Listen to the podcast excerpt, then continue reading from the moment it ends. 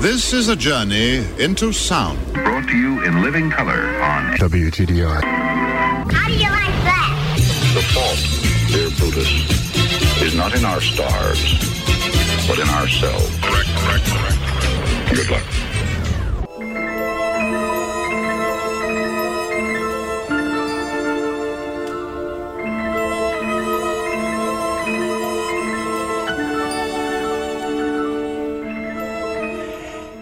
Good morning. Welcome to the Magical Mystery Tour, a show that explores our wonderful and crazy human existence and experience.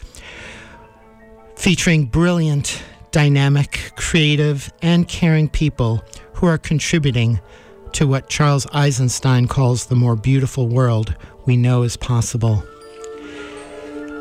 Today, we continue our new ongoing series with undiagnosed visionaries with a great interview with Kelly McDowell, a grad student here at Goddard. And because she works Friday mornings, we did this interview last week during an extended lunch break. The sequence of the interview was a little unusual in that we began with what was on her mind from the night before and some of her guilty pleasures, and then went into her undiagnosed visionary life work that she most that she's most passionate about. And then finishing up with her very unusual background and early upbringing. So if any of that seems a little odd to you in any way, don't worry. It all works out. I have a special guest, Kelly McDowell. Hello, everyone. Hello. Hello, Tonio. It's wonderful to have you.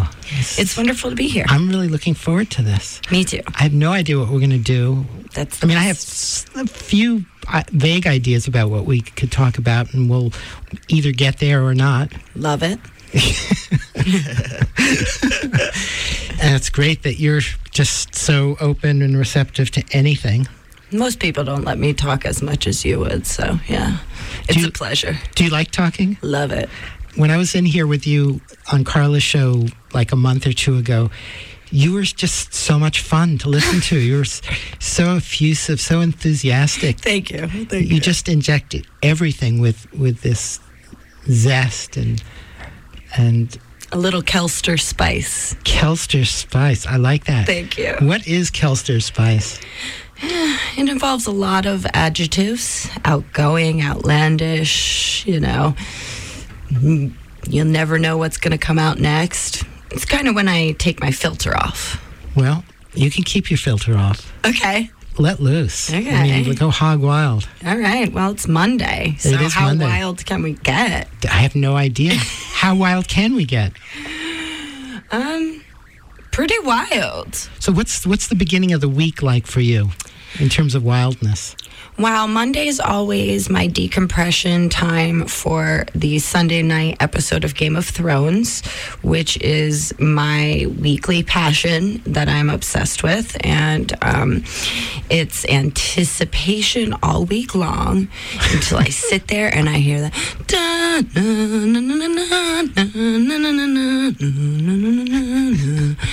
And that's when everything inside of me gets worked up and I'm like, let's watch, let's watch. And then Monday, I I may be on the internet looking for some insider scoops on what's going to happen in the next episode. so, have, are you currently decompressed from last night's episode, or are you still decompressing? I'm still energized from last night's really? episode. A lot came together in last night's episode. Well, I haven't seen it yet. Okay, So I'm I'm a week behind you. okay. So I will no say spoilers. no spoilers, but I will say that a lot of great things are going to come together. And I will say that I was hysterically crying last night. wow. Game of Thrones has a history of some very dramatic twists. Absolutely. dramatically unexpected twists, which I think is one of its strong suits. It's probably Yeah. its strongest suit. Absolutely. I mean, it is very well produced, yeah. and it seems like it must have an incredibly expensive budget. Definitely. I mean, I can't even pick where the the wall is in real life. You know, where could that actually be filmed? All of those snow scenes and But don't you watch the credits to look Yeah. at? They do film in different countries they around the world. Scotland is where the wall is filmed. Actually, Ah, I don't remember those details at all. I know too many of. So, do you have any other kind of obsessions like that currently in your life, or is that it? I mean, right now, Game of Thrones is is always on my mind, but I'm able to put it on pause. it's always on my mind. Really? It's like that, yeah. I mean, all I can do is creatively think about how the characters are going to come together in the next episode, and I've been making predictions for a really long time, and How's your track record for predictions? on point, Really? on point. Do you foresee some of the outrageous twists that have that happen? No, not the the mass killings because I don't think my brain has that kind of capacity. Like now is a great episode for everyone to just die. I kind of have the love for all the characters except for Joffrey and want them to keep going and their plots to thicken more. So, yeah, I think big twists and how, I mean, in watching Game of Thrones, you know, winter is coming. There's a problem. This is this is what is coming. So obviously somebody is going to have to fight the White Walkers. And that's my biggest plot description that I can foresee. So, Game of Thrones has been on for a few years now. Season six right now. Season six. Do they do like one season A year. a year? Yeah. So six. So it's been like five or six Five years. years, yeah. Wow. And there's only one more season after this one. Really? Yeah. That's it. Yeah. For certain. for certain. And all of the books for Game of Thrones went up to five. So all this stuff in season six and seven that are happening are not written yet by George R. R. Martin. So it's nobody really knows. So have have there been other things like this Yes. in the past that have lived up to this level of obsession and Yes. and enjoyment? Yes. What's the most what's what's the most recent one before this? Um, I'm a little embarrassed, and it's definitely a guilty, guilty pleasure. But I am part of Bachelor Nation. I watch The Bachelor and The Bachelorette, Bachelor in Paradise every week when they're on. I've watched every season since I was little, and it is the best social experimentation that you can watch. Really? I've never heard of it. The Bachelor. It's on network TV, and it's it's not something that I'm proud to watch, but I love it, and I will admit it. And it is a reality show where there's a bachelor or a bachelorette, and then random people of the opposite sex come and try to win their attention. And at the end, the bachelor or bachelorette proposes or gets engaged, and it's starting with like 28 women for one man, and they're all competing for his love. So he's dating all of these women at the same time. I mean, what else could be more entertaining than watching people submit themselves to this kind of situation? I find it hysterical. So maybe it's time to contextualize this conversation, which Mm. which has certainly gone in an unexpected direction, which Always. is wonderful. Yeah. Um, I don't know how people out there listening are thinking about this conversation about a television program or a cable. It's an HBO show, so Mm-hmm. HBO is known for doing extremely high quality Right. programs. So it's not really at the level of television. It's m- much more cinematic than that. But you work at Goddard, mm-hmm. but much more importantly than that, you're a student at Goddard. I am a student at Goddard. I am in the Goddard Graduate Institute in the Social Innovation and Sustainability program. And I am in my second semester, about to be done in two weeks. And then you go on summer vacation.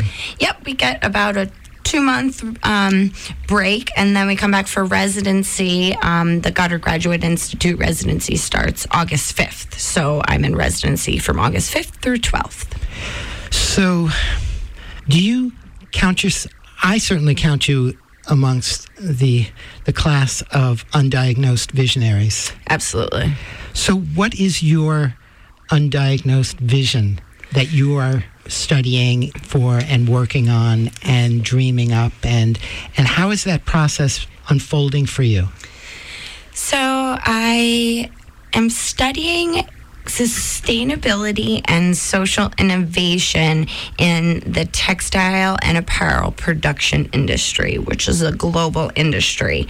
My vision is to help to educate as many people as I possibly can about the devastation that the clothing industry and textile industry wreaks on the world and a whole. And just because we don't see it in America doesn't mean that it's not happening. And if we close our eyes, are we okay with it? And um, there's many different areas within ethical fashion and eco green style and sustainable practices. And it can be broken down by many different categories. It starts at cultivation through fiber production through yarn production to colorants to weaving the fabric and or finishing it depending on that. And through all those different phases there's many different levels of pollution unethical treatment of workers.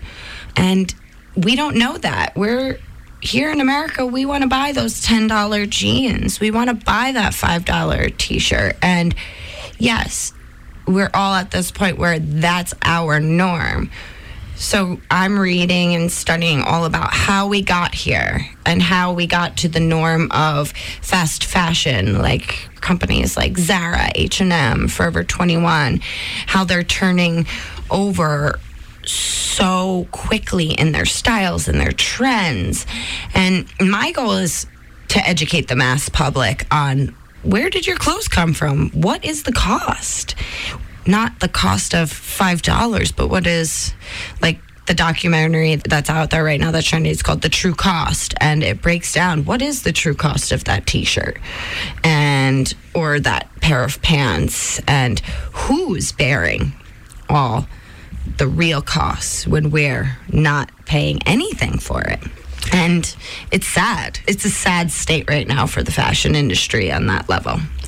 So, Americans are becoming more and more aware of the, the actual cost of new technology like smartphones and computers. They're mm-hmm. coming to realize that there are lots and lots of people dying, doing slave labor and dying in Africa to mine these rare kind of precious and semi precious minerals that are essential components and parts and elements that go into these smartphones yeah. and mobile devices and computers that have become completely ubiquitous in our society. Right. Pretty much everybody has them. Right. And I think Americans are starting to become more aware of that. Mm-hmm. But I think you're absolutely right about, in terms of fashion, the only thing Americans are aware about is sweatshop labor. So right.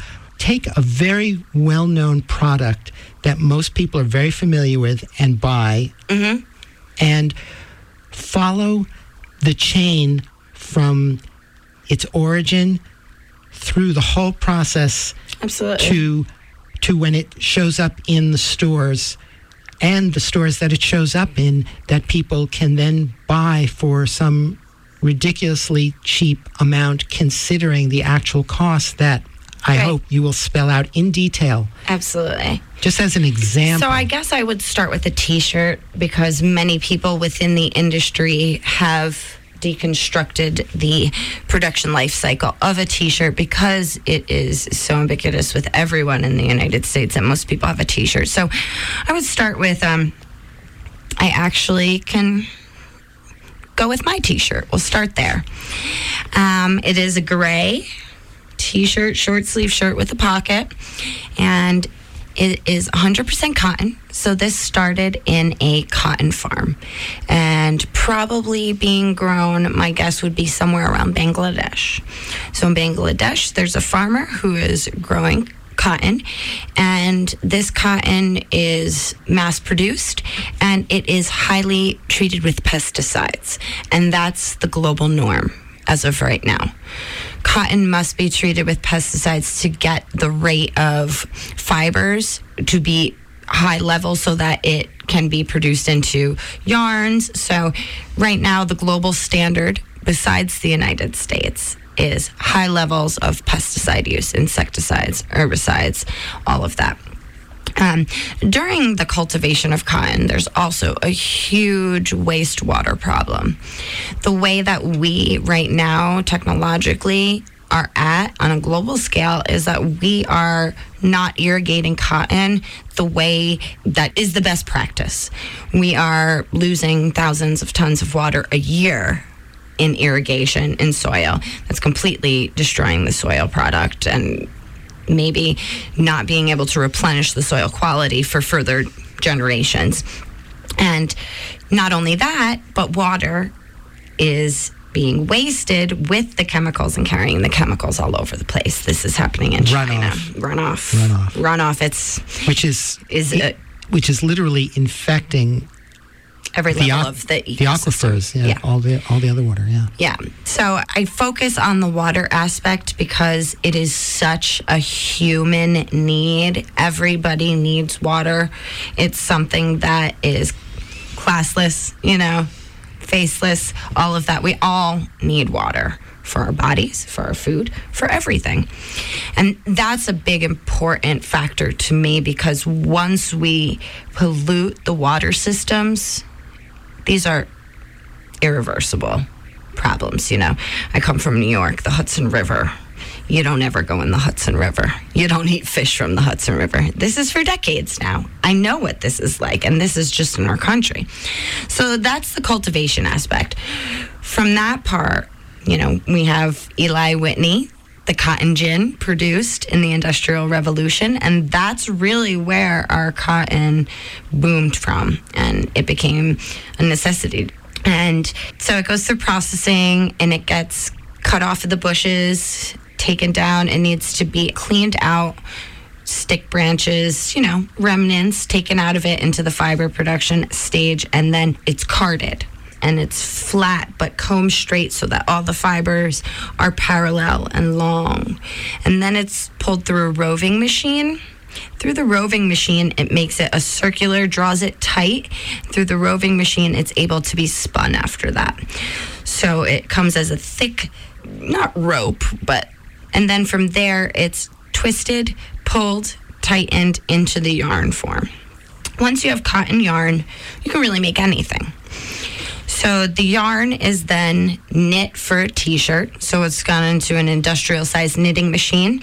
This t-shirt is a jersey, a simple jersey, which is most everybody's t-shirts. And that comes in a natural color, which a natural cotton color would be almost a beige, like your shirt, kind of a little lighter than that. And depending upon where its end use enters the bleaching stage, which is another problem. Fortunately, bleach can be recycled and reused, which is a good thing and can keep it sustainable. From that point on, it is knit into this fabric, bleached, and depending upon its end use, again, it can be dyed at either the fabric point or it can be garment dyed, it could be yarn dyed, fabric dyed, or garment dyed. Most t shirts are yarn dyed. And for a t shirt like mine, which is a gray, it is dyed with a colorant. For the cheapest way, you would use chemical dyes. Mm-hmm. And that is the standard in all levels. So then it enters the dye phase. Your t shirt wants to be green. So that's the point when the fabric would be dyed green. This also is another extremely polluting aspect of the textile and garment production industry where dye vats, which are huge and they're dyeing large, large amounts of fabric, are leaking into water supplies and causing horrible situations for small towns where these factories are located, where their entire town is dependent upon the water system and don't have the technology. And I've been in situations where I was working in the fashion industry and I had to pick up the email and say, okay, let's talk about where this dye vat is at. And they say, okay, we should have it ready. Contact us on Monday. I contact them on Monday and they say, unfortunately, the dye vat leaked into the water supply and our entire town is shut down for three weeks because we have no water. That's a problem. And I'm the only person that knows that, not the customer, because it doesn't matter. The thing that the customer wants is that $5 shirt. So that's another level. And then garment production, where you come into the factory labor, sewing, cut and sew garments. T shirts are reasonably easy. All you need is a few seams here and there, and then it can go on to maybe being printed. Screen printed, like your shirt is, which has a little logo on the corner. That's a screen printing. So that's, and on the back, yep, that's screen printed for sure. And that's after the garment is made. So in t shirts wholesale, you can just buy the plain shirt and then you can put your brand on it or make your nonprofit shirts or whatever it is. I think that a large part of our fast fashion is that we have so many of these items. You can buy a t shirt anywhere from the dollar store to a high luxury brand, and everybody pretty much has a t shirt. Think about all the people that have it. Do you just have one t shirt? No. Not me. Not me. Most of my clothes are t-shirts, whether long sleeve or short sleeve. And I'm not saying that that's a bad thing at all. And I base my wardrobe out of t-shirts as well. Um, I think the problem that we as consumers face is there's always another t-shirt around the corner. You know, you can get another one. And for me, I wear my t-shirts out. I wear them until my armpit is exposed or there's a giant coffee stain that I can't get out. But even then, I'll probably still wear it. I'm kind of disappointed and sad that I wore probably one of my cleanest shirts that's totally intact. I have so many shirts that have as many holes as they do shirt. And that And is great. I love that. I pretty much buy almost all my clothing from thrift stores. Perfect. But get this. Yeah. I'm still wearing and using clothes that I bought in thrift stores from when I was living in San Diego 18 years ago. That's I've been here 18 years and most of my clothes are from that generation Yeah. with holes and threadbare. Those are my favorite everything. kinds. When I was in high school, all I did was buy vintage t shirts. And this was before vintage t shirts were like the mainstream where you buy vintage t shirts. No, I wanted the real deal vintage. I want that hand, that touch. Hand for the people not in the fashion industry is the touch. When you touch it, is it soft? Is it hard? Is it stiff? Is it Mm-hmm. Right. stretchy? And in San Diego, they have giant warehouse sized thrift stores, Mm-hmm. the real thrift stores where you're paying usually 50 cents to a dollar for t shirts Yeah. and just a few bucks for a pair of Levi's. Nice. And for me, that was a pilgrimage. Every Saturday morning, I would go down to the giant Amvets th- thrift store down at the Uh-huh. bottom of the hill because Friday was the day that they They got they got all their Yep. stuff and they put it all out and then Saturday morning is like you know kid in the candy store day Yep. where you just go hog wild. Restock day. I would spend a good two three hours going through the entire place Every rack. Me too. and I would usually only spend around twenty to thirty dollars and come away with just a massive amount of great stuff. Yeah, that no one wanted. That would have gone into a garbage pile had they not donated it. Yeah. Right. Exactly.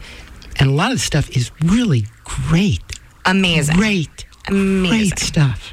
I, I absolutely concur. I, I mean, as a child, I used to go into the city with my dad, and coming from Westchester County, New York, we didn't have very many vintage stores. It wasn't, I'm going to say it's a class thing, and it is because there are a lot of people that do not want old used clothing. Mm-hmm. And there's people that only want used clothing because it lasted.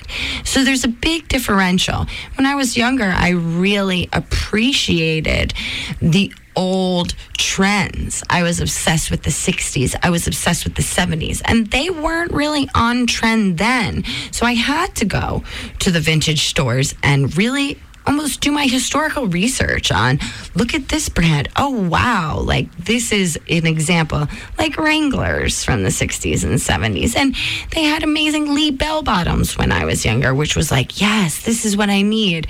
So I dressed myself in all older clothes, vintage, everything. And those were my prize pieces. Another factor in this for me is that I hate shopping at new clothing stores. I hate the vibe. I hate having salespeople come up to me and ask me questions because I'm clueless. I don't know what I want. I only know what I want when I see it. Right. And most of the time in new clothing stores, I don't like anything I see because the fashions, as you know very well, are changing all the time. Mm-hmm. All the time. And they're incredibly fickle. Yeah. They're not based on anything other than some literally a fickle finger of fate kind of Yeah. thing. Right. Trends are interesting. And unfortunately, we've gotten to this place in the trend world where merchandisers and designers working on corporate were working in a two season cycle. So you have winter and you you know fall winter, summer spring. We've escalated that and these big brands like H&M and Zara and Forever 21 and Kohl's and Target and everything like that they're able to put new merchandise in their stores on a weekly basis. That's quick turnaround for production. That's quick trends. That's getting the trends out there off the runway in the cheapest possible version into the stores. And the trends are pushing for fast fashion. Because for $7 you can buy the new hottest top that looks like the celebrity that just wore it out to dinner with their friends. And you'll look like them. And you'll be as trendy as them. But what does that say? Why do you want to be like them? And how long does that last? they can be weekly. I mean, the cycle right now, you can have so many different trends playing off of each other, and then these big box places like H and Zara and Forever Twenty One, they will put it out there. They will put the same trend in a hundred different ways. But it must be a dream thing for them because they're getting maximum turnover, maximum opportunity to make quick, easy profits, Yep. selling mass amounts of stuff, and the whole built-in obsolescence thing is moving faster than ever imagined before. Right. So, They're making huge profits. yeah. huge profits and actually h&m is one of the biggest they've faced so much backlash in activism because of a huge factory fire and it was traced back to h&m production and they've worked on becoming more conscious because of their fast fashion and throwaway fashion if you will it's like okay i need to go out on a friday night i don't have anything that's cute enough I'm going to go buy an entirely new dress. And I can get it for $15 and look great. Maybe I won't wear that again. Maybe I will. Maybe it'll rip by the end of the night. Maybe it won't. We don't know. And those factors are also creating a profit for them. One time use. Hmm. This is good for this month. And then in a month, you're going to be over it because it's so trendy and it steers away from the basics. Me personally, I am a basics fanatic. Yes, I might have a little bit of trendiness in me here and there, but my trends aren't really coming from runways. They're coming from unique historical trendy spots. I like your jacket. I mean, what do you call you. that? What it, it is a I would call it a sweatshirt shrug a shrug. cardigan? I love the term shrug. I've never heard that before. with but it- thumb holes. But it's with thumb. Oh my God, that that's way too stylish for Vermont, and yet it looks so comfortable. so this is So that it's totally Vermont. yeah. If I told you I've been wearing this all weekend It- over my It has a look of, pajamas. of kind of dinginess, like Exactly. which I like. I can relate love. to that. But then if you look at it, look at the beautiful Oh, love- mandala prints. It's it's gorgeous. And I actually purchased this shrug three years ago from Urban Outfitters their clearance section because when I was shopping retail, because right now I'm currently in a phase of my life where I'm not purchasing any new clothing for 2016. I am only buying secondhand or using what I have and making the best of it and upcycling it. But when I was doing that, I go to the wholesale mm-hmm. because, you know, the cheap clearance So because how much was that? it was $17.99. Wow. And actually, this shrug is made by Alternative Apparel, which is a socially and ethically produced fashion line that does a lot of cottons and basics and is my favorite brand, So how- Alternative Apparel. So how can they afford to sell things that cheap if it's environmentally friendly and socially, you know, fair trade Yeah. and all that kind of thing? So uh, let me take you on a little Yeah. a little scheme of this this Yeah. shrug. I'll tell you right now, it was on the sale section. That means a lot of people didn't buy it. Mm-hmm. So the price that this was marked at originally to be sold on the Urban Outfitters website or in their store was roughly around 54. dollars Mm-hmm. That's the markup. The cost that they had to produce this was probably somewhere along the lines of $15. You know, 17 that they want to clear out the inventory because it didn't sell. To me, I love that. If it didn't sell, that means it's weird. and it probably will fit me really well. And I also knew that it was a piece that would last and go with every outfit. So it sounds like you may not like being particularly trendy, looking like every, dressing like I everybody. else. definitely do not like dressing like So you- everybody else. You have a very deliberate eye for dressing other. Other, yes. In high school, I made all of my clothes. Every day I had a different outfit. I made my clothes the night before and I wore them because I didn't want to look like everyone else. I never have wanted to look like everyone else. I love making something that no one else will have. It comes back to the uniqueness, the individuality. When I was younger, I wanted to show who I was on the outside like what was inside i wanted to show it on the outside. And the way that i identified was by dressing to who i was as a person and doing things that people might look at and be like wow nobody's doing that. So how do clothes express who you are and how does that change and evolve in your life? yeah that's a great question because that person in high school isn't the person i am right now. Mm-hmm. Because right now i'm really about comfort, functionality, long lasting. If I buy this shrug, will it last me 10 years? Fashion wise, because it might not quality wise, but could I make this work for a long period of time so I don't have to go back? Like after I bought this and I had it for six months, I went back on the website and looked to buy this same exact thing because I found it and I was like, this will last forever. And it's a piece that I don't ever want to leave my wardrobe.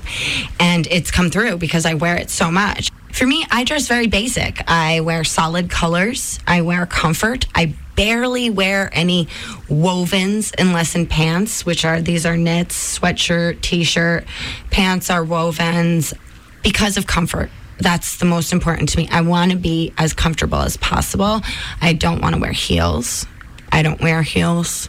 That's not in my. I mean, I'll I'll wear them if I have to be in a wedding, uh, or if I have to go to a really nice black tie event, which is very few.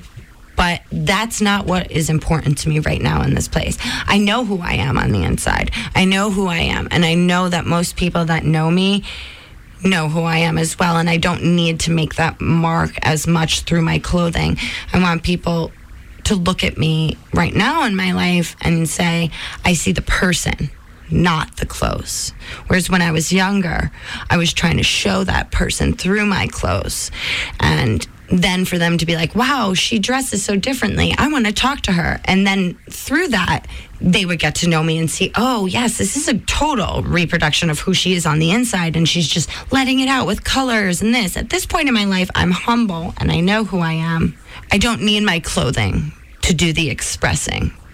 I'd rather fade off into the background. So how do you reconcile the issue in our kind of communities where many people think of fashion as being superficial? Right. And I've gotten to that point. I've gotten to that point where I think fashion is superficial. And I find certain styles to be superficial. And I guess I'll put it in perspective. If I see someone who is dressing really sexy, I have two thoughts. One is that woman is extremely confident. I'll talk about a female in this way. The woman is extremely confident and she exudes sex and she wants people to know that. Or I take it as I want people to notice my body because I don't have anything else backing it up. So it's hard to pick that. But if you know what the trends are, you can look at a group of people and look at, you know, maybe I am judgy, which I might be, but it's an, We all do that. We all do, and you can say they're all wearing the exact same formulaic outfit. I'll do an example. I went on a trip with a bunch of people I know, and what was really popular last summer was these not a shrug, not a caftan, Stevie Nicks type. Oh, you don't know, Tony. Oh, come on. like um long I'm not coming up with the word.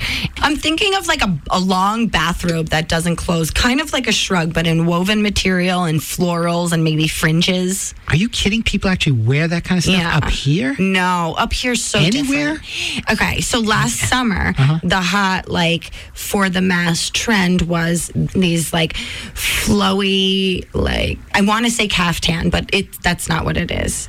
It's This- like a kimono. Is it is it sort of a like a takeoff on the old Big Lebowski outfit? You know, the bathrobe. It's not like that. I, am going to think of the word shortly. anyway, so I went away with a group of eight girls. So we went to Florida. I was the only Vermonter, and the majority of them were from New York, Westchester area.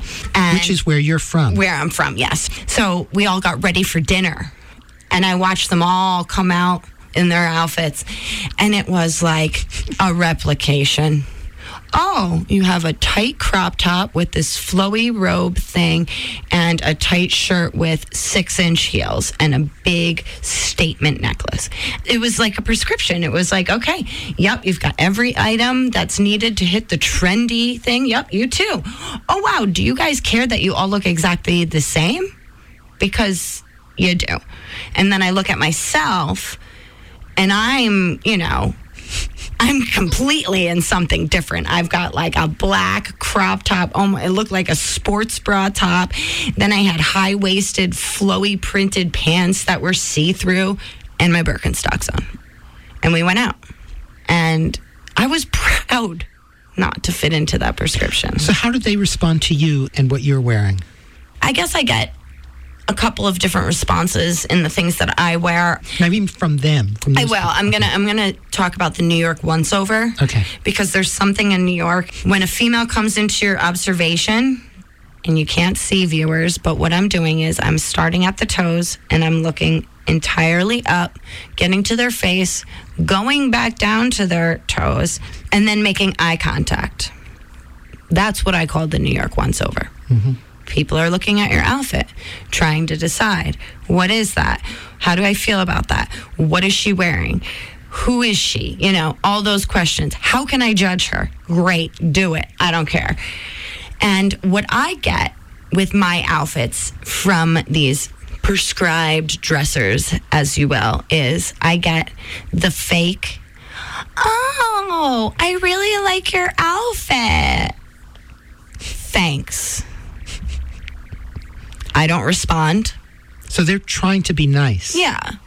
Because you're you're either a friend or you're like A a, f- yeah. family friend. It's not like I look bad. I uh-huh. just stood out on my own. They're making an effort to follow The to trends. be Yes. within the confines of, Of the tr- what is cool Yeah. and what is trendy. For me, I don't care. I don't care what people think about what I wear. If I could, I would be naked all day. But unfortunately, women aren't allowed to be topless all the time. In New York, they are. So I could have done that. But, you know, jobs and all. I find that it's really tough to look at someone based on what they're wearing and to actually judge them because I don't find that to be a way that you can actually learn anything about someone because you don't know. If someone looked at me, they could say right now, She's got a sweatshirtish thing, a t shirt, and khakis and flip flops on. Fine, this is my work outfit, you know? This is the most comfortable I can get. And I may even wear this tomorrow. I have friends that would never wear an outfit twice. And I've been there, I've done that.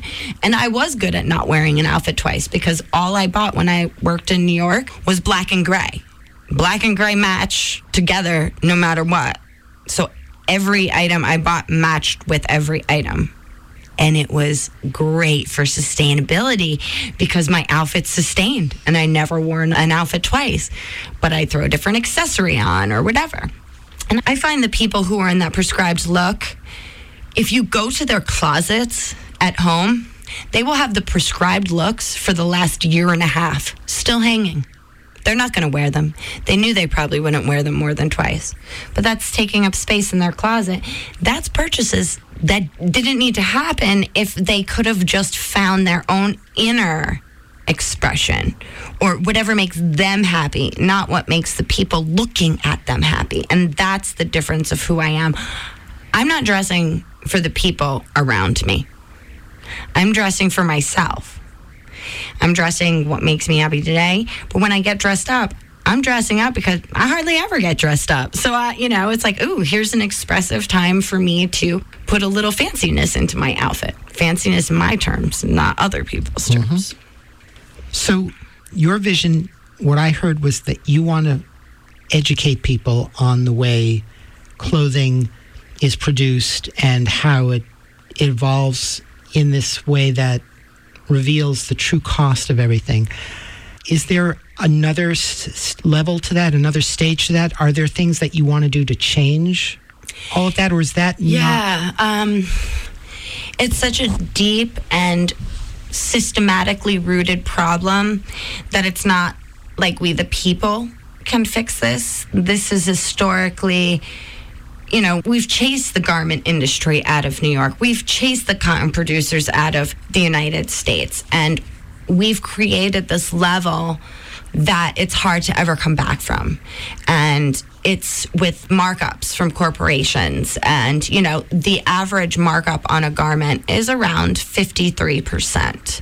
So what they pay for it, maybe the entire thing cut and sew, finished, shipped, 625. So what are they selling that for? Probably $15. So this is what our world is going through. If you want to make a profit, the only way you can really make a profit on a large scale is through using these unethical options. And so there's tons of companies that are doing this, but all their prices are expensive and it's not in the realm of what the mass market can afford. And yeah, we can tell these people no matter what, like, oh, this will last you 10 years. It doesn't matter. People don't understand that. So it's switching. And it runs contrary to fashion. Right. Exactly. Exactly. So it's a very psychological marketing, systems, policy, governmental. There's so many interdisciplinary levels that go into the fashion industry that Americans don't see, don't care to see. And then when they're done with something, don't care where it goes. Oh, I donate it. You do? Where does that donation go? Because 15% of the donations go to places, the rest go to a trash heap. So all of this is based on extremely short-term vision. Short-term everything. Everything about it is short-term. Quick turnover, quick profits. Right, fast fashion. And so there's this whole opposite end of the spectrum called slow fashion. Hmm. Artisans, organic, sustainable practices in production, dyeing, going to the cultures that are doing these things and saying, we want to learn about your skills. And then the whole transpiring and free trade, all these contribute to a slower fashion practice, which is catching on. But who is it catching on to? To the people that care. And how do you get everyone to care? Hmm. Like I compared, and I talk about this with Carla, since Carla Haas Moskowitz is my advisor this semester. And we talk a lot about how historically, what was that campaign that changed Americans, you know, and we talk about like the green movement and how there was a point in history where people used to just throw their garbage on the ground. And what was the point where people stopped? And when people started looking at each other and saying, You're littering, you're a bad person. And that psychological marketing twist, how can we implement that into our garment production? Because the garment and textile industry is one of the biggest polluters in the globe, and we lost all of our jobs in America for this. We have no tangibility to the product. We have no tangibility to the work. I come from a long line of garment industry family members. My father's parents were both pattern makers and cutters in the garment industry and were sewers. And the fact that I sew and know how to sew so well, I may be one of the only people out of like 25 people my age 50 people that know how to sew. It's gone. The traditions of making clothes, passing it down to your children. I remember every Easter, my nanny, my grandmother, she used to make me an Easter outfit. And it was the best thing that could happen to me because it was handmade with love. I picked the fabric and I got to wear it on that special day. And it was like, this is my Easter outfit, and I will wear it as much as I can until I outgrow it because my nanny made it for me. People don't care about that. I mean, I do, you know, obviously. People don't care. People don't mend, they throw away. And I think it has to do with traditions being passed down as well. On my mother's side of the family, no one knew how to sew. No one, not one person. On my dad's side of the family, my nanny's side, we all knew how to sew. I got a sewing machine at six years old. And if you look at my nanny's three grandchildren, we're all in the fashion industry. And something inside of us will always bring us back to our grandmother because that's where we saw that when we were younger. The quality of the clothing and what she made and her, her, working so hard as a single mother into her 80s making clothing and having patterns from the 70s and all of that. And it's part of who I am and part of my heritage as well. So you're from Westchester mm-hmm. County Westchester happens to be one of the wealthiest yes it is counties in the world yes right are you from a wealthy family no I am not so, how did you end up in Westchester mm. County? How did your family get there? What, are, what were you doing there? And what is the tradition that you come from growing up there? And how does that affect your life? It definitely has affected my way into the fashion industry. Um, so I'll start with my grandparents, my mother's parents, my grandmother and her brother and mother and father immigrated from Hungary during the rise of Hitler, they escaped and they moved directly to Westchester from Hungary. So my grandmother moved from outside of Budapest to Yorktown Heights, which is in Somers, and her family set down their roots. They established their life there. My grandmother went to the same school. Now, contextualize Westchester County and these different places you're talking about a little bit. I'm from Manhattan, yeah. and thing about Manhattanites is they don't have a clue about anything no. outside of Manhattan. It's all upstate to them. You live upstate. No, I live 30 minutes away from here. It was definitely suburban, yards, fences, you know. And how close to New York City is it?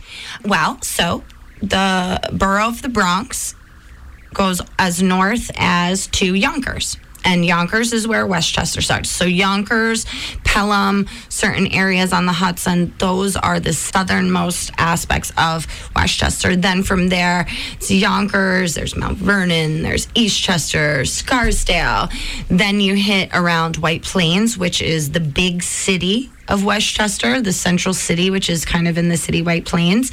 And then it goes up, and from White Plains, you have Pleasantville. I'm kind of going on the train track right now because I rode it every day for so long. So, you know, it, it goes all the way up. And then where I grew up, is the last town in Westchester before you hit Putnam County, which is the next northern county above Westchester, which is right above Manhattan. So I live very close to Danbury, Connecticut like really close. So our mall was in Danbury, lived 10 minutes from there. But lower Westchester, there's different areas. I mean, Scarsdale is known for being very wealthy, and then 10 minutes away from Scarsdale is Yonkers, which has a lot of problems with violence, drugs, gangs, you know, those kinds of things. And then if you go north past White Plains, it gets really bur- burby, very northern Westchester feel. That's where a lot of the money is from Bedford to Mount Kisco to Katonah to Armonk to John Jay South Salem area, Waccabuc, all of those areas.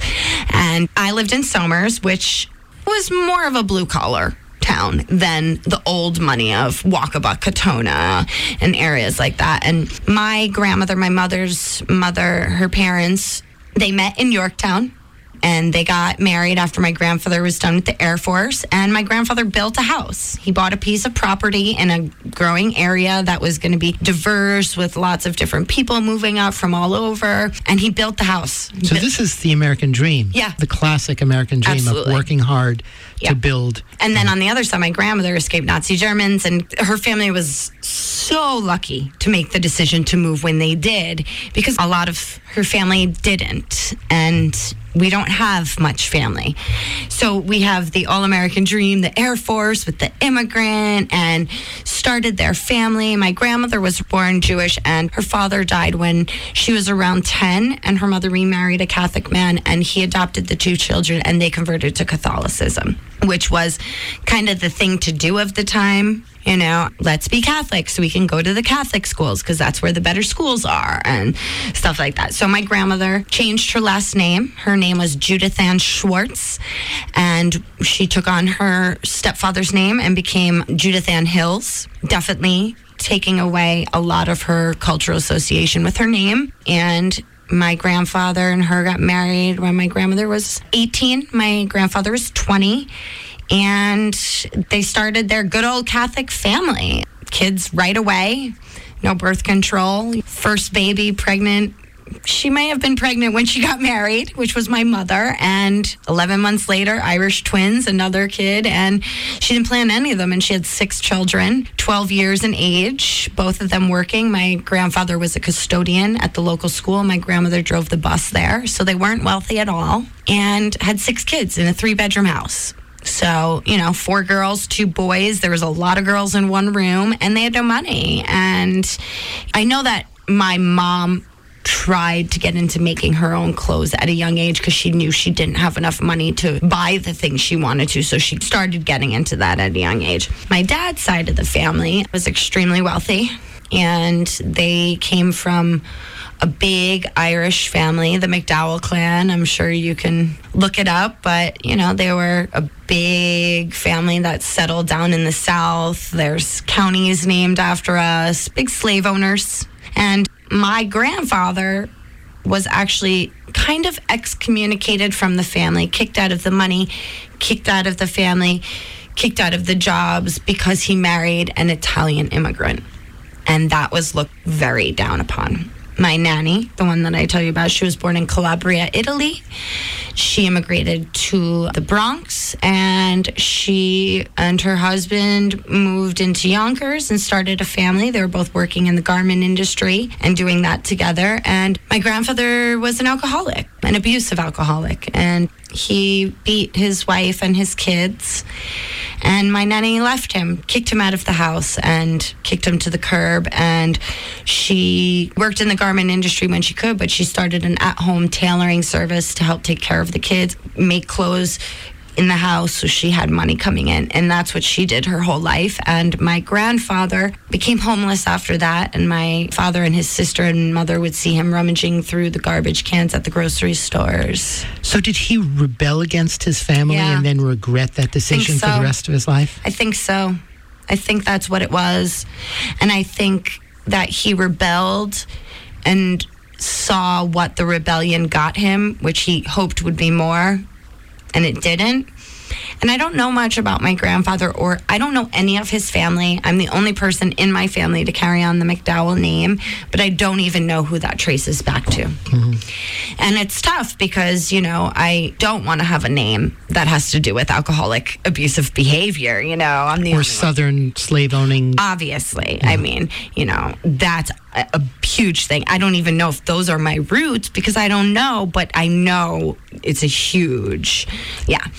So that was my parents' upbringing. So they both grew up in Westchester. My father, Lower Westchester, Yonkers, my mother, Northern Westchester, Yorktown. And they ended up meeting in White Plains. My father was a computer programmer. He went to computer programming high school in the 70s and was a genius. And he also was a jazz musician. So when he was around 18, he had the horrible choice of whether to go into the computer programming world, which was extremely lucrative, or follow his passion and keep going with his jazz music dreams and play gigs. And he played Carnegie Hall and he was doing real good. He was hanging in the East Village. But unfortunately, they both were heroin addicts. Yeah. Your mother and father? Yes. Were heroin addicts. Both of them. Wow. So where did you come into this picture? Hmm. So my parents And where met- did you find yourself? Right.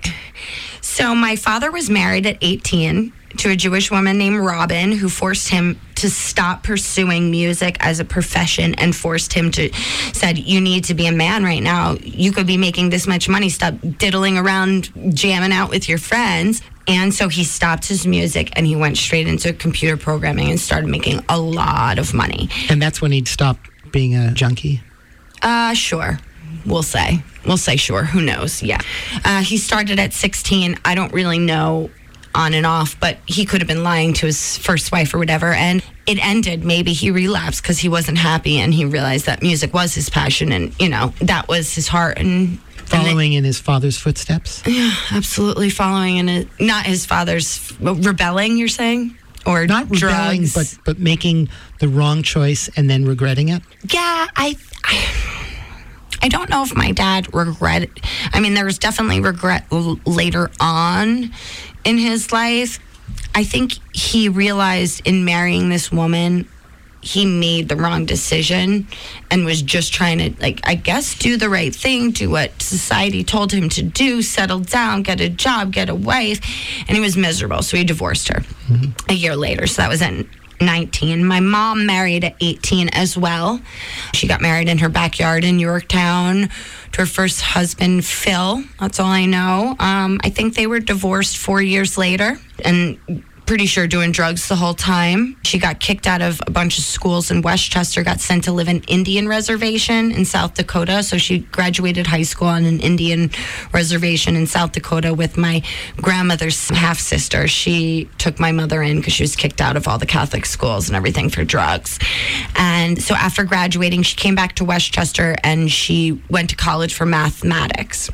This is WGDR Plainfield and WGDH Hardwick. Time flies when you're having fun. Uh-huh, I love it. Um, so yeah, then my mom um, got married again, but I think that she married someone. I, they might have been boyfriend and girlfriend, but he definitely was from Greece and worked in the diner industry. And she was waiting tables too. And I think they were casually dating. And he said, Will you marry me for my green card? And she said yes. So they went to London. They did it, came back. A couple of years later, that was over. Around 26 ish, my parents met. They went into uh, they. My dad was working writing programming for a company down in White Plains, and my mom was hired as a new programmer as well. My dad trained her, and they fell in love. They were married within a year, but they were both addicts, and they knew that, and they were both better or they were functioning. I don't know. Nobody knows. And then I came around. They planned to have me. They weren't on drugs for a while. They, you know, were doing really good. They had picked their lives up. They were making a lot of money, like six figures each in the early 80s, late 70s. Both geniuses, Mensa, like ridiculous. And uh, definitely the black sheep of the family so smart that no one else understood them like graduated school early and everything like doing these crazy jobs where no one else in my family has any job like that. They were geniuses but they were messed up you know? They had me.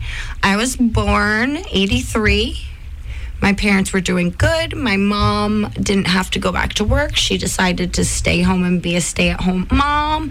She was a painter and a musician as well with my dad. She played the bass. They would jam together. They were at a place where they understood that, yes, he has to go out and work, but we can still have our passions and make them the focal point. You know, they were very into meditation, Eastern philosophies. They were into juicing. This was all in the 80s. We had sprouts everywhere. And, you know, I remember like eating sprouts out of the garden. And when I was three, my parents decided to try and have another baby. And they went to the doctor, you know, to see what was up. And um, my mother got tested for AIDS and she came back positive. And somewhere between when I was born and three years old, my mother relapsed. My father relapsed. I don't know. My dad never shared needles. My mom did. And so she was diagnosed with AIDS when I was three. This was one of the first female cases in Westchester County ever. White collar, rich, suburban, young couple with a brand new baby. And her health started to fade. And my dad was working. I don't know the details of when the drug use and who was using, who wasn't, what was happening. But I do know that when my dad was working, my mom would drive down to the Bronx with me in the car and buy drugs. And I have memories of these things. And, you know, I guess I didn't realize until I was older these trips and what those memories were. Um, but I know my aunts tell me about it, how my mom would call and say, I'm making a run down to the Bronx. I just wanted to let you know I have Kelly with me. And, you know, they would be like, You can't do that. And she would be like, Bye. And just go.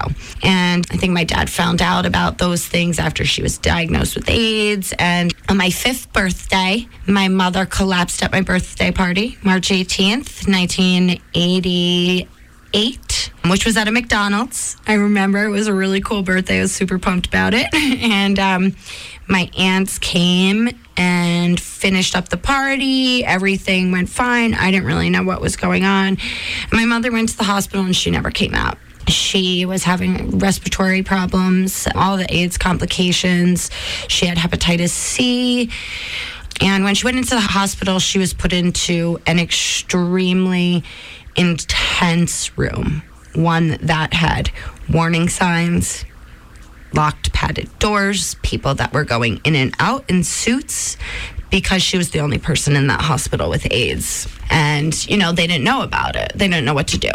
But my dad never got AIDS. And what ended up happening was she had a heart problem from intravenous drug use because of her veins and everything. And they tried to do open heart surgery. And during the surgery, she became a vegetable and was brain damaged and so was on life support and she had to do not resuscitate and my father had to make the call and pull everything and that really hurt him it really really really messed him up. That was his partner everything. After my mom died i was kind of in a state of limbo. I didn't know what was going on. I vividly remember my mother's funeral because I was so excited that all of my cousins that I never got to see were all in the same room together. It was so exciting for me. I had no idea. And after that, me and my dad went to live with his mother, my nanny. We were living in Connecticut, Norwalk, Connecticut. We went to live down in Westchester with her, and uh, my dad relapsed, and things were really bad. And I had no one to take care of me. And So, who are you living with? that time I was sleeping on a pull out couch with my dad and my nanny and in a one bedroom apartment. So, your nanny was, was the this- enabler. was the enabler of your father. Oh, yeah. His whole life. But she was also the only stability you had. No, because she wouldn't take me in. Oh. She said that she would not be responsible for me. She would not take any of that. So my mother's mother and father were just retiring up in Somers. So my dad said, I don't know what to do. And my grandparents said the only way that we'll take her is if you sign over all privileges and all custody. So my father gave up custody of me and my primary guardian became my mom's mom and dad. And I was an orphan, a ward of the state. And my dad was doing God knows what. On and off, I would hear from him here or there. I don't know. So I lived with my grandparents. They were both retired. So now they had their seventh child basically moving in with still some of their empty nest kids still living there. So I lived with my uncle, my aunt, who were the younger ones that still lived at home. And I started at Somers Central And School. how old were they? My uncle Brian was going to Westchester Community College, so I think he was like 20. My Aunt Barbara was probably like 25 or 6. And you were five. And I was five. Okay. So I went to live there, went to Somers, and you know, you talk about how like, oh, not being rich from Westchester. It wasn't that I wasn't just rich. I didn't have a mom. I didn't have a dad. I was being raised by my grandmother and my grandfather. I had no brothers or sisters. I was poor. And I didn't know that this was all different either. So when you start a new school in kindergarten and people say, Oh, where'd you come from? And, you know, me as a child, I was like, Oh, my mom's dead. And they're like, Well, why don't you live with your dad? And I was like, I live with my grandma and my grandpa. And they're like, That's weird. And so I always had this stigma that I was different. I always knew I was different. Always. It was extremely apparent. I live with my grandparents. None of my friends do. They have moms and dads. Huh, this is weird. A year into my living with my grandparents, my grandfather got lung cancer and died within three months. So my grandmother was forced to go back to work and take care of me full time. My grandmother's, this is my mother's mother. She's not a warm person. I felt the regret, the resentment, everything. I felt it daily on my life. We were poor. I got my clothes from Caldor. My friends had Gap clothes. I knew it. You know, after a certain time, you knew it. I wasn't allowed to go shopping. We never went on vacation. Every day my grandmother would come home. I would have to go to daycare after work. And, you know, my grandmother would be like, I hear the sighs. I knew she wasn't happy with what was going on. And I was the main reason. And I felt that my whole life. I was very lucky to have my mother's sister, my aunt Terry, who was they were Irish twins, but they could have not been anything but completely different. The way that they look. My mother was 5'8, blue eyes, black hair, straight, like beautiful. My aunt Terry was 5'1, curly, thick hair, beautiful too, but in, they didn't even look like sisters.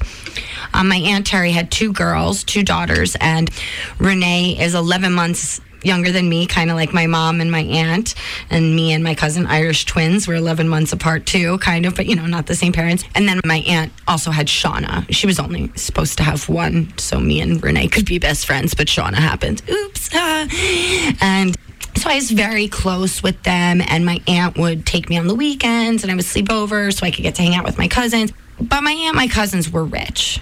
They had a huge house, huge, huge house. I knew it they got to go on vacation. So I was like this. I, I hate to say it, but I was the charity. I was always the charity in my family. I was always the feel bad for Kelly and but I never felt that way inside. Like I never thought that I'm a charity case, but I felt everyone doing that to me. But your aunt, did she love you or was she, She did. relating to you as a charity case? No, she loved So everybody me. else saw that, that you were as, as a charity case, but the actual relationship that you had was good. Yeah, everything was really good with my aunt. Unfortunately, her partner really hated my mom, and they always didn't get along. But he actually treated me very well as well, even besides that. So I grew up in an extremely rich area, living with my single grandmother, poor, no mom. Sometimes saw my dad, but just a happy person, you know. Like I was you were a happy person. Oh, yeah. I was everybody's friend. I was always giggling, talking, so happy. How how did you end up that way? I mean, I don't know. I mean, I know who I am, so I can tell you who I am. I mean, I've always been a fighter. I've always had to fight my way to the top, but I also where did it come from? Who who were your influences? Who did you connect with growing up that gave you some of that, that Um, strength, that joy, that who you are? when my dad started to come back into my life, he's an amazing man, amazing man. And I definitely owe all of my happiness, sadness, and woes to him. He was an extremely empathetic man and taught me about caring and love and understanding that nobody's perfect and some people have problems, but you have to look past that. Like him and my mother. And I think in setting me up with these life goals, it was a way to be able to look at the world and say, wow, it could be so much worse. Look at how lucky I am. And that's what I took from everything. And in every step that I lost or I didn't have, I said, it could be so much worse. And maybe I'm not like my friends, but I love these people too. And they love me, so they're able to do it and not judge. But I did face a lot growing up. I mean, I, I got made fun of for where I lived. Like, people would throw money out the window of the bus when I got off at my house because I had a green chain link fence around my house. And it was like the trash house of the neighborhood. And we had trucks and old cars on our yard, which is normal for Vermont. And I don't think bad about it at all. When I look at the house that I grew up at right now, it was huge. We lived on three acres. I wasn't poor in my mind looking back at it. It was just in proportion to what I was subjected to. And, you know, my best friends were rich, they were poor. I think that my grandmother associated me with a lot of friends that also had a similar situation. Like, I was friends with a lot of girls that were being raised by single mothers. I had three girlfriends who came from single families that didn't have any other sisters that only had brothers. So all of us kind of came together almost as like that only girl child too. So i grew up that way and my dad taught me a lot and he was clean for a while. He, he was you know on and off and he taught me about culture. He taught me about music. He taught me about love. He taught me about the other side. He taught me about the Urantia book all these crazy things. Like he taught me about the 60s and music and he would bring me down to the the blue note in the city and be like you want to hear some good music? Let's go you know? And we would do so much and he never let me think that Westchester was all there is. And that's something that I respect because to my grandmother, her whole life, that's all there was. She had never traveled. I don't even think she ever went to New York City, you know? So I was able to get that hometown raising of an evil grandmother mom, if you will, but with that cool dad that swept in sometimes and was my escape in a way. And he taught me everything. He was my influence everything. Anything I needed to ask, I can ask my dad. And he opened the, the channels of questioning and analyzing and thinking and treated me like a, an adult at 10. Like he's like, I'm a heroin addict. These marks on my arms are from my disease. At 10, I understood it. I didn't share it with others, but, you know, taught me about, oh, there's this out there and the Grateful Dead and jazz music and let's go do this and let's go on a weekend excursion. And, you know, when it was bad and he was using, he wouldn't call me for months. So, you know, it was up and down. And it's like when it's good, it's good. You take it. It could be worse. And I think that growing up was so little and having to make everything for yourself, to make the clothes that I wish I could afford, to make myself as happy as I was so people wouldn't feel bad for me when people were like, "Oh, your mom died." And I was like, "Yeah. You don't have to feel bad for me. I mean, this is life. Don't feel bad for me." You know, like I am who I am because of where I came from. I wouldn't be who I was. I might be one of those prescribed girls, you know? And eventually I lived with my dad in high school and my dad tried to kill himself many, many times. And in high school, my high school graduation day, he tried to kill himself and I left and he got sent away for a really long time and then he ended up in the New York City homeless shelters just like his father. And in 2006, March 26th, he hung himself in Van Cortlandt Park. The final straw. And yeah, it was my last semester of college. So your father taught you about the deep complexity of of the human condition of Yeah. life Yeah. And In- love. and love, all of it, All of it. all of it. All of it. He made a real mensch out of you, Yeah. the kind that we rarely see anywhere, Right. Because nobody has seen any of it, because No. nobody has lived any of it. No, and he tried to be a mother and a father and take all of the important like influenced My mother was a hardcore feminist, so he taught me extreme feminism at a young age. At seven, he said, "You'll never, ever have a man that takes care of you. You will be dependent upon yourself. You will be the one that is controlling your life." Forever. And it's true. I have been. I do what I want. I set goals. I do them. I don't jerk around every goal that I've set, I've accomplished. And I'm proud of that. And I wouldn't have it any other way. It just totally comes naturally for you. Yeah. It's like if you want something, you have to go and get it because no one else is backing you up. For me, I have no one. I have no brothers, no sisters, no parents. It's just Kelly against the world, you know? My family doesn't really get me. And yet you don't feel like you're against the world. No, I'm It sounds helping. like sounds like you're in love with the world. I'm in love with the world. Yeah. For every crap thing that's happened to me, it's just a little piece of your story and the person that makes up you. And, you know, you could look at me right now and see the giant smile on my face, and no one would know the life I lived. And I do open up about it because if you could look at me and hear my life, and then I say, but I'm so happy. Maybe in your head, you might look back and say, you know what? I haven't had it that bad. There is joy to be found in all the travesties, and that's the inspiration I bring to everyone else. That's what I hope.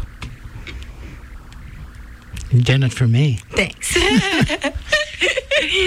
and I'm a big jokester, which I get from my Aunt Barbara, who is extremely sarcastic. She lived in the house with You're my. very playful. Thank you. Thank You're you. effusive in that way. Thank you. Mm. My, my family, my Aunt Barbara is sarcastic, crazy. She used to say things to me that are definitely not PC when I was younger. And then I'd go repeat them in school and get in a lot of trouble. And they'd be like, How did you learn that word at six years old? And I was like, Oh, at my aunt. And my grandma would be like, Barbara, stop teaching Kelly these dirty words. And she'd just laugh hysterically. And I was like, in some ways, my Aunt Barbara, because she lived in the house with my grandmother on and off throughout my life, she says, I'm so much like her. And I agree. You know, me and her, we're best friends and always have been. But I get my sarcasm, my dirtiness from her. And we could just sit in a room and just laugh. And she says, It's like the jokes you come up with. It's like you came out of my womb, Kel. so I love her. Love her. Yeah. Got to joke about stuff. You got to smile. It could be so much worse. Absolutely. Yeah. When I met you Yeah. during Carla's show, Yeah. I sensed like a whole universe inside that, Yeah. that little body of yours. Yeah. and I didn't know anything about you at all, but Yeah. I pick up things like that Yeah. from people. And I've been experiencing that around Carla a fair Yeah, amount. Because yeah. she attracts amazing people. Yeah, yeah, I definitely am attracted to her teaching. She's a mentor to me just as a woman of in my mind of power of great knowledge and power and that's the type of mentor I seek out and want to be. Yeah, totally. Yeah. She has this ability to just create space mm-hmm. for everybody. Mm-hmm. To- Space for people to find themselves, to discover themselves, to be themselves. So they can Yeah. just be in there and experience it for themselves. Yeah, and I will say that my education at Goddard isn't just about research, knowledge.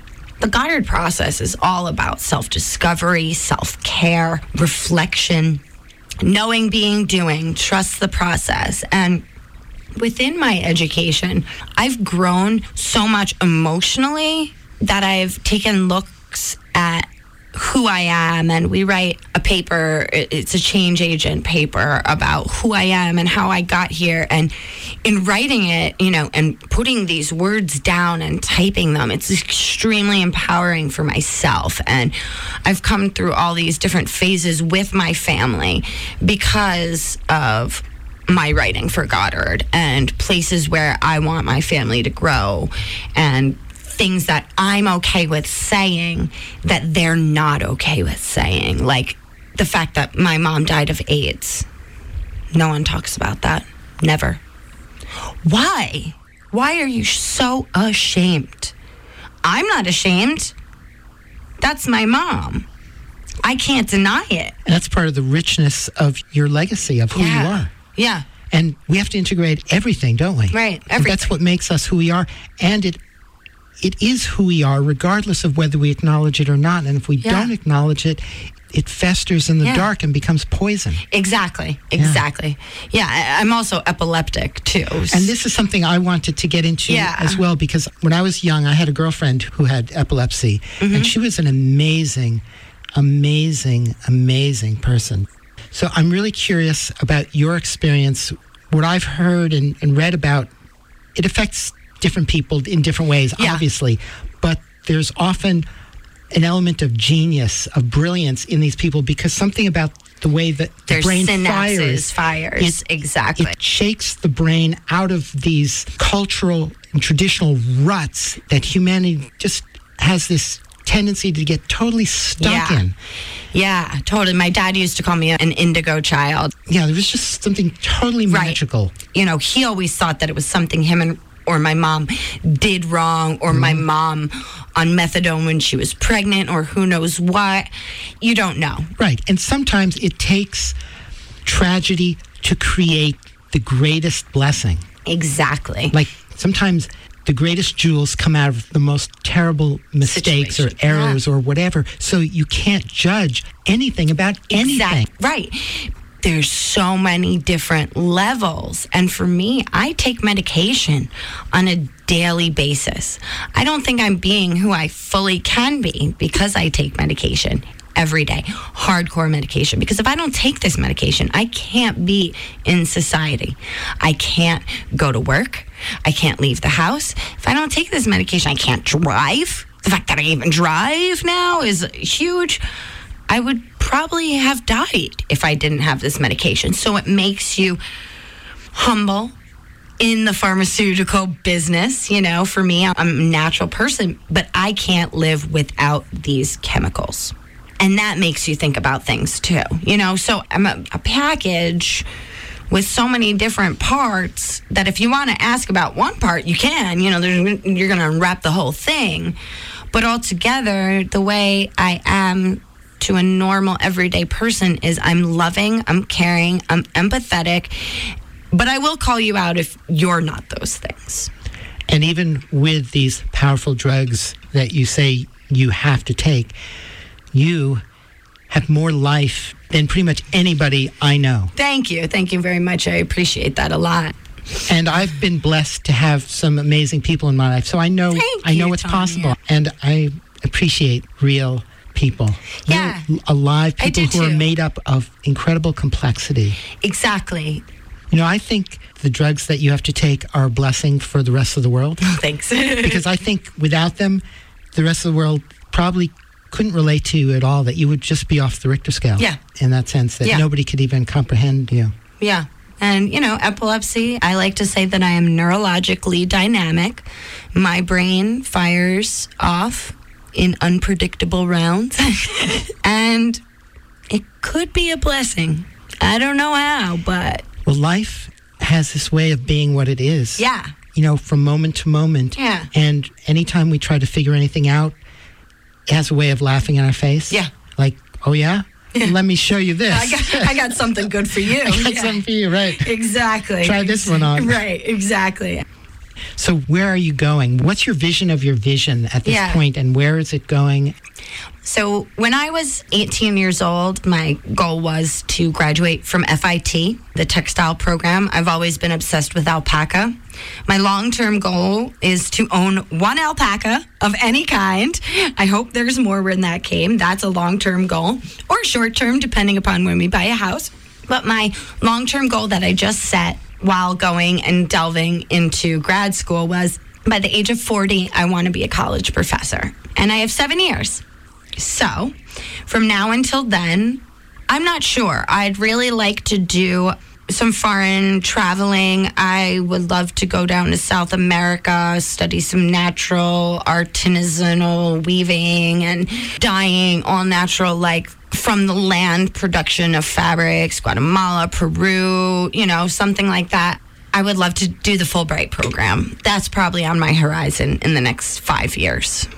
And FIT, Fashion Institute of Technology. When will you take me as a faculty member? Oh, that's where you want to be.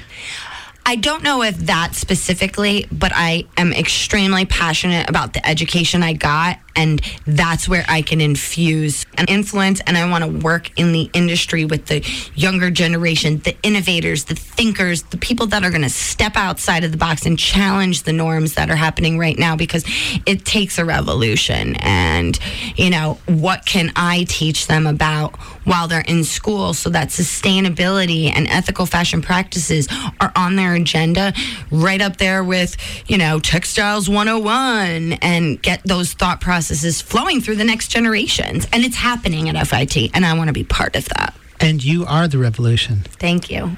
And over the next seven years, you're going to be informing that revolution Yeah. within yourself. Exactly. So, yeah, I'm studying a lot about how to inform the masses and how to create a revolution. And there's a lot of people that are doing this, and I want to be part of that expert team that's doing it. And maybe it's a small portion. I don't see myself being a small portion, I see myself being big picture. You are a big picture. Yeah. Thank you. I appreciate that. And things have a way of unfolding itself, Yeah. unpacking itself. Absolutely. And there's no way for you to see it. You Right. can feel it. right. You can feel it, Right. but you just have to allow it to unfold itself. I just need to let it flow, trust the process, and then you know somewhere before forty, fit in a baby, maybe in the next year or something. and an alpaca. Um, I'm hoping that if and when I ever graduate college, well, no, I will, but you know, at the different levels, maybe people will give me gifts I like was of cash or an alpaca. How Right. much is an alpaca? It depends what you're gonna get. Well, what Um, do you want? I want a pregnant alpaca Uh-huh. because that's usually how you buy them. Really? Yes. Why? Because then you're getting more for your money. Okay. And because I think people will sell them when they're pregnant and make more money. I see. You can't import any alpaca into the United States. There is a hold on that, which is great, which is why I'd love to go into the mountains of the Andes.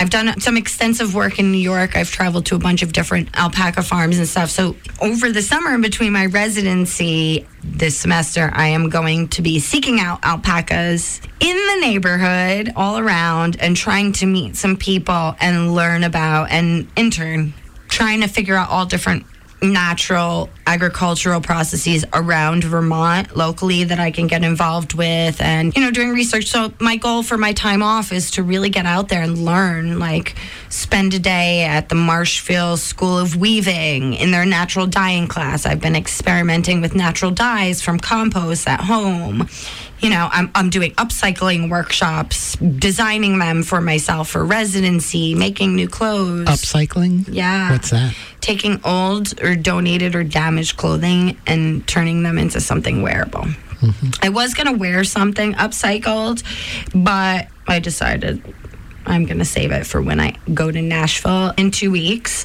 with the flock. As you will, of the prescribed people.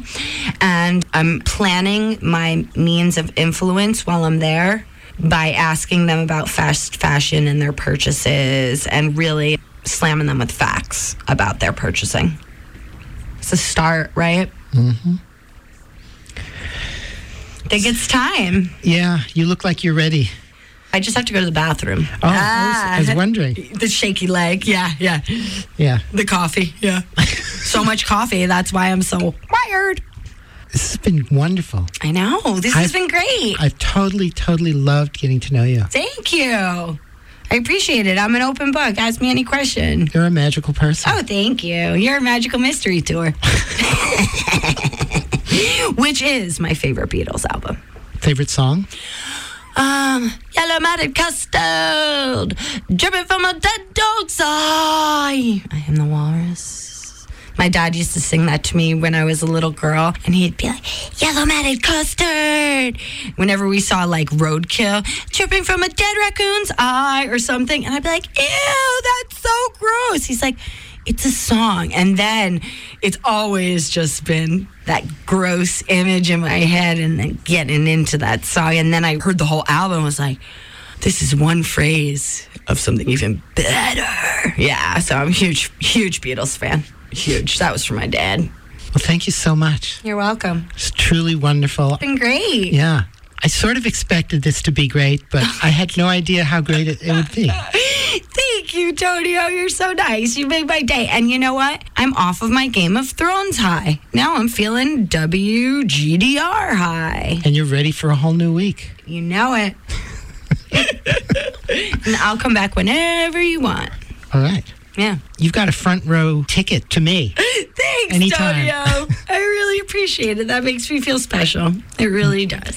Well, you already are special. Thank you know that already. Neurologically dynamic. It's just one of the pieces of the puzzle. Thank you so much. I appreciate that a lot. And on that note, peace and love. Peace and love indeed.